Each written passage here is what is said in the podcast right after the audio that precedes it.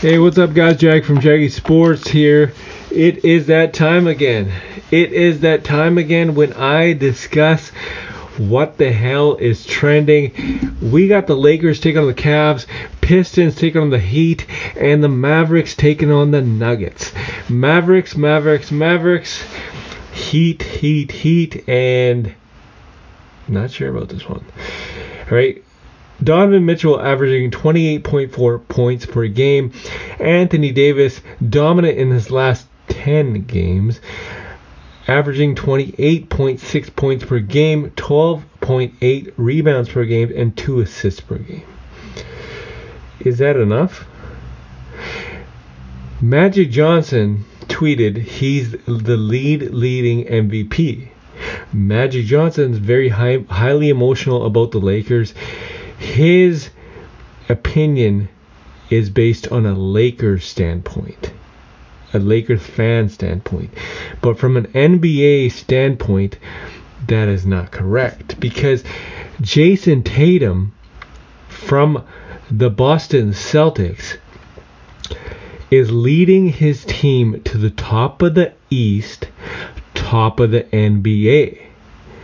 20 and 5. They are 20 50 and 5. Last 10 games they're 8 and 2. Right? So how can Magic Johnson discredit the consistency of Jayson Tatum and his lead leading MVP stats? Right? That doesn't make any difference. That doesn't make any sense to me because his last game, he had 31 when the Celtics beat the Raps for the seventh win in eight games. Right? So it's just it's phenomenal to me how Magic Johnson can discredit and not actually acknowledge the fact that Jayson Tatum is doing all this.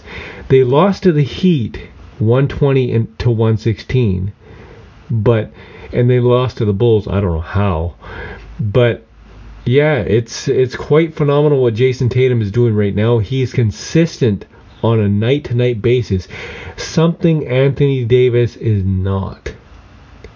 Right? Anthony Davis, he is 10 and 12. The Lakers are 10 and 12, but the Cavs are 10 and 1 at home.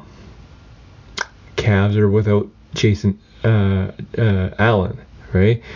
So at the end of the day, if Anthony Davis wants to be considered MVP, he has to do this on a night to night basis.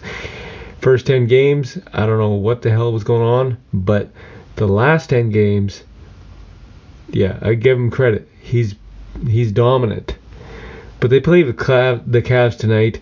The Cavs have only lost once at home, so we'll see. LeBron James returns to his home stance. This is Jag from Jaggy Sports.